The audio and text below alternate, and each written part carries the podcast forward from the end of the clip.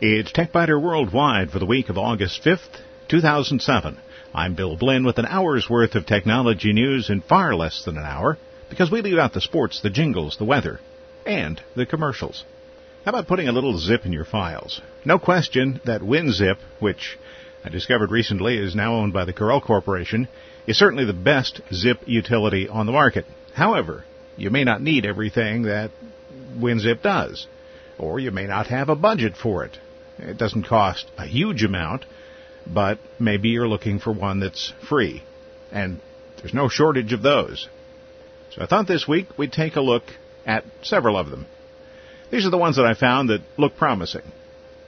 Filzip, which probably ought to be called FileZip, but it's called Filzip. It's a file compression application available in both free and paid modes, and there's no difference between the two. Now, why would you offer a free version and a paid version? The author says this. He says he's not had a lot of spare time to do what he'd like to do with the application, so he's decided to offer this optional paid version. Paying the fee, he says, will be completely optional, and there will be no nagging dialogues of anything, just a notice during the install, and perhaps a purchase paid license menu item. Also, the features of the two versions will be exactly the same. This is an experiment, he says, and if it works out, he may offer additional support for those who purchase a Filzip paid version. And although all of these applications that I will be mentioning are free, most of them do allow you to contribute. That's not a bad thing to do. If somebody spent some time working on an application that does some good for you, drop a little money in their cookie jar. All of these applications support all of the major compression types, and that's typically going to be zip, Uh, probably R A R, C A B, uh, L H A, ARC, the uh, uh, one of the older formats. They'll support all of those, and usually they're going to support those for both compressing files and decompressing files. They may add additional support for some of the other formats and offer only extract from those formats. So you need to look at the specifications if you need something other than the, the big three or four to see that the application you're looking at supports what you want to do with it. Another one that looked pretty promising, I thought, was called iZArc. It's Vista compatible, lists forty-seven file types that it supports, including some of the formats that are used on C Ds and D V Ds. iZArc has a drag-and-drop interface, so you can simply drop files into the window. You'll find that on some of the other applications also. It uh, runs your installed antivirus scanner whenever you open any archives. That's a good thing.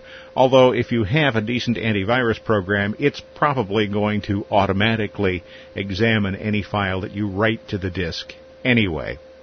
I took a look at one called seven zip. It's open source software available in more than sixty languages. seven zip compresses and extracts files in about half a dozen formats and then offers extract only from a dozen or so more. It integrates with the Windows shell and also includes its own file manager. There are uh, screenshots of all these on the TechByter Worldwide website, w w w dot tech byter dot com, and links to places where you can download these files if you want to try them out. Tugzip. It provides support for more than two dozen file formats. It integrates with the Windows Explorer. And in addition to the usual formats, this one offers, again, the disk archive formats, the bin, C two D, I M G, the I S O files, for example. There's one called Zip and Go. Here's an application free for personal use only. There is a fee if you want to use this in an office environment or for any kind of business or government agency. Zip and Go uses a My Documents approach to zip files, so unless you tell it otherwise, it's going to put all the zip files in a single directory.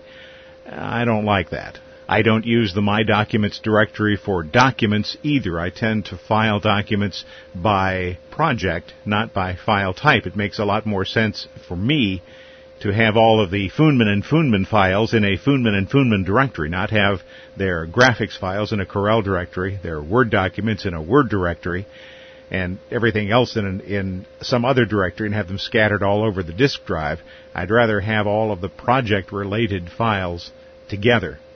You may like files stored by file type. If you do, then the built-in feature here is going to work just great for you. Instead of working with your built-in antivirus program, Zip and Go works with the virus scanner that HandyBits makes, and HandyBits is the company that makes Zip and Go. And I found one called ZipGenius. Actually, it's a pretty neat program. Lives up to its name by handling compression and extraction for nearly all compression file types. Supports all versions of Windows, all the way from Windows ninety-five up through Vista, thirty-two bit only. ZipGenius offers a suite that offers extra features such as skins and add-ons. The cost of the extra suite version, uh, the same as the basic version, zero dollars. It is a powerful program, supports more than twenty compression formats. Other programs do support more, but those other formats are so rarely used, you've probably never heard of them. Oddly, it also has a built-in F T P client. That's unusual, but it's a handy addition. And when you create a compressed file, you can add your signature, which consists of your contact information that the person who receives the file can then see and use. ZipGenius supports the creation of self-extracting executable files and also allows you to specify a custom setup, launch, and icon. There's also encryption, support for scanning and compressing photos in a single action, and you can make a slideshow with this program so that it unzips and presents your slideshow. The only limitation is that ZipGenius is available only in English and Italian. And if you read the help file, you'll see that the English version has a definite Italian bent to it. I included one more free Zip utility. This one is not going to appeal to very many people because it is a command line only compression utility. That means you have to open a command line, the old C prompt, to use it. It's powerful, it's fast, but it's not as pretty, not as easy to use as the applications that look like Windows applications. I included it only because there are people who do like command line applications and may want to take a look at it. This week I wanted to take a look at some questions that have been lobbed onto my desktop in the past week or so. Keyboard shortcuts. This is interesting. I got a question. Is there a keyboard shortcut in Windows two thousand that makes the computer restart? The question was asked by somebody having a problem with the computer just randomly rebooting. In the Windows world, this would be the blue screen of death. In the Mac world, a kernel panic. Well, the person who asked thought the problem was being caused by some hidden key sequence. That wasn't the case. There is no such hidden key sequence. But that got me thinking about how you'd go about shutting a machine down quickly or from a command line, for example, because actually, at the time that question was asked, I needed to do exactly that. But first, the question, or the answer to the question. The closest you can come to a hidden keystroke that shuts down the computer on the Windows system is Control Alt Delete. That will cause the computer to ask you if you want to restart it.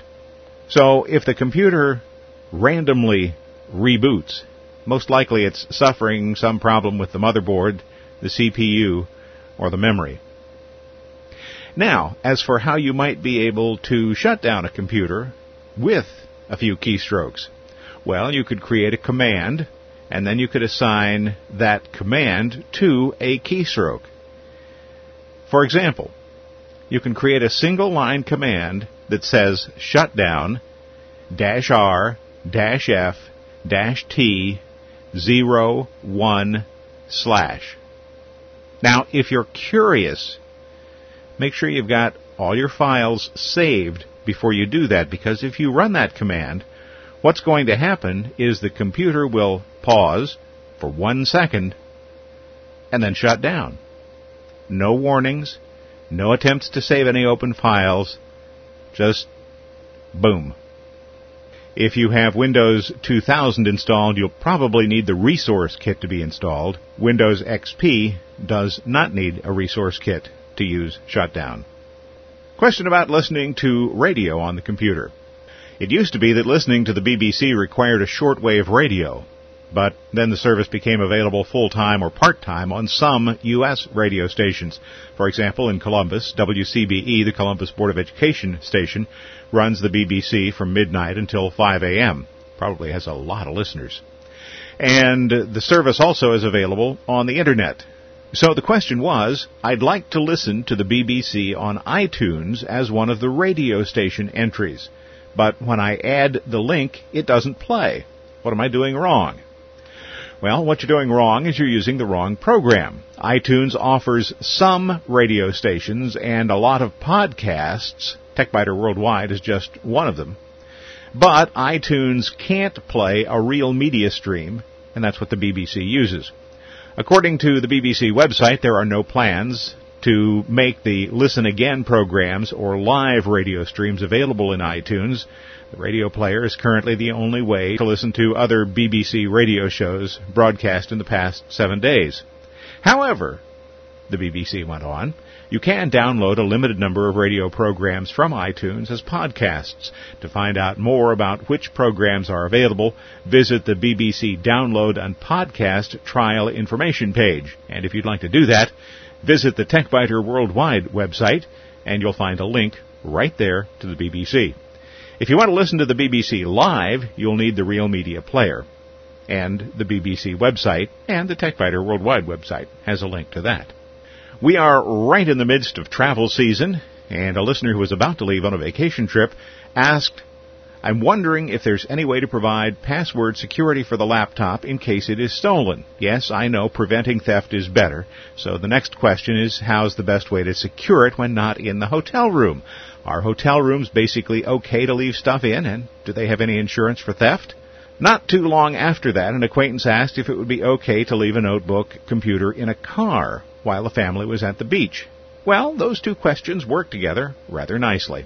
My most frequent trips are to New York City, and I typically stay in one of three bed and breakfasts that I found in Harlem, so generally I just leave the notebook on the desk. Hotels are also generally safe. I usually do take along with me an insecurity cable. That's one of those things with the little hook that locks into the computer case, and then you wrap it around something, like maybe a table or a chair leg.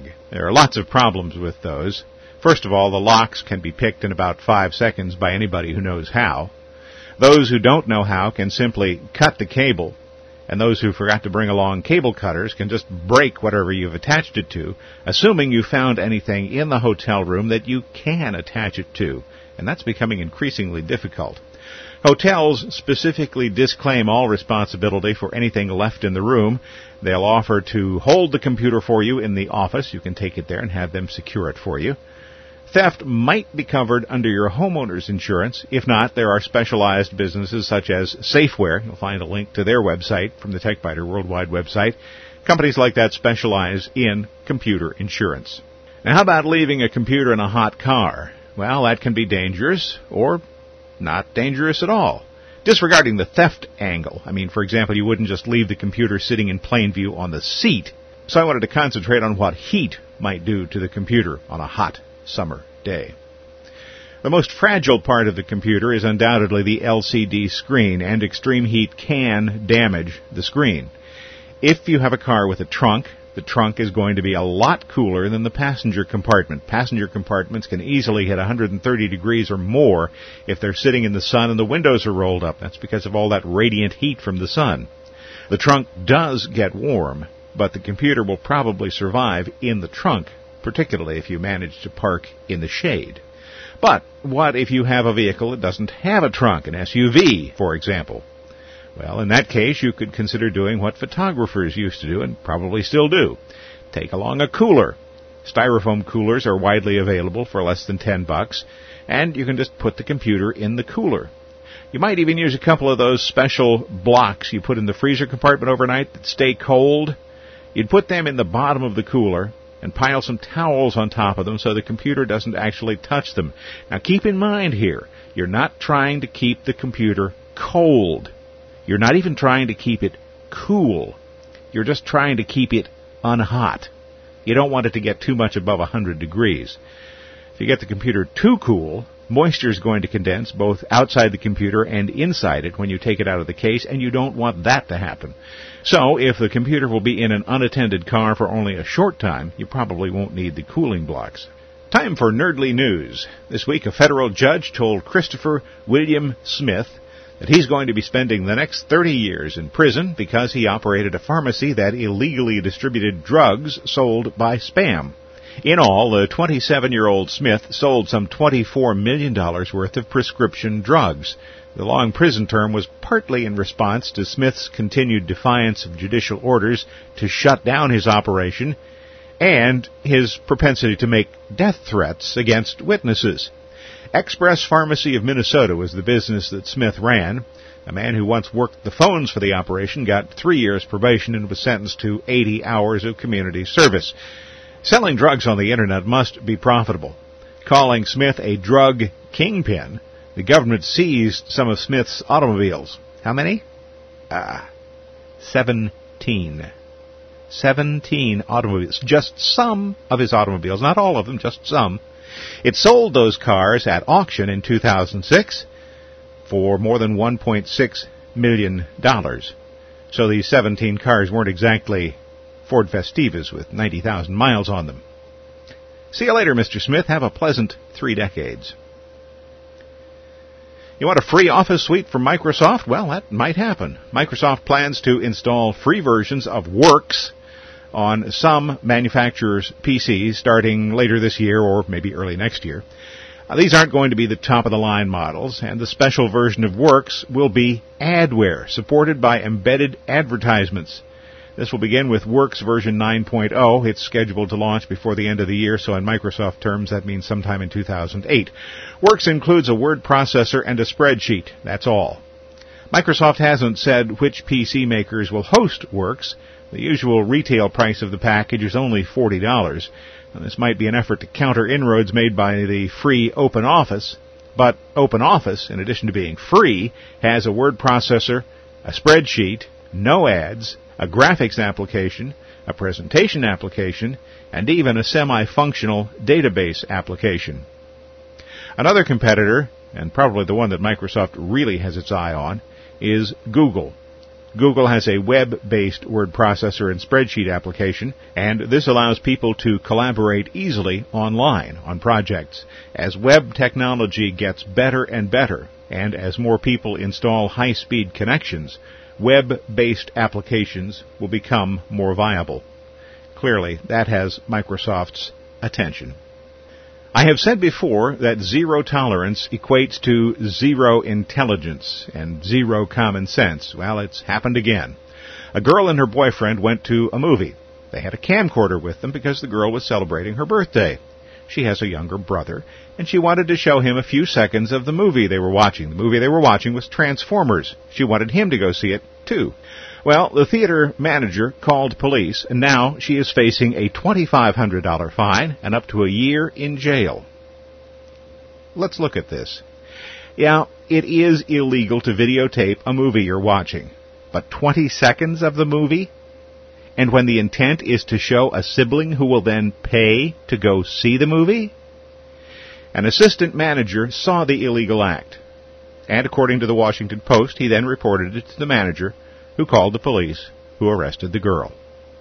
Now, if the assistant manager had used any common sense, he would have simply told the couple that videotaping a movie is illegal. They would have stopped. That would have been the end of the story. If the manager had used common sense, he would have told the assistant manager to tell the couple that videotaping a movie is illegal. They would have stopped, and that would have been the end of the story. If the police had used common sense, they would have told the couple that videotaping a movie is illegal.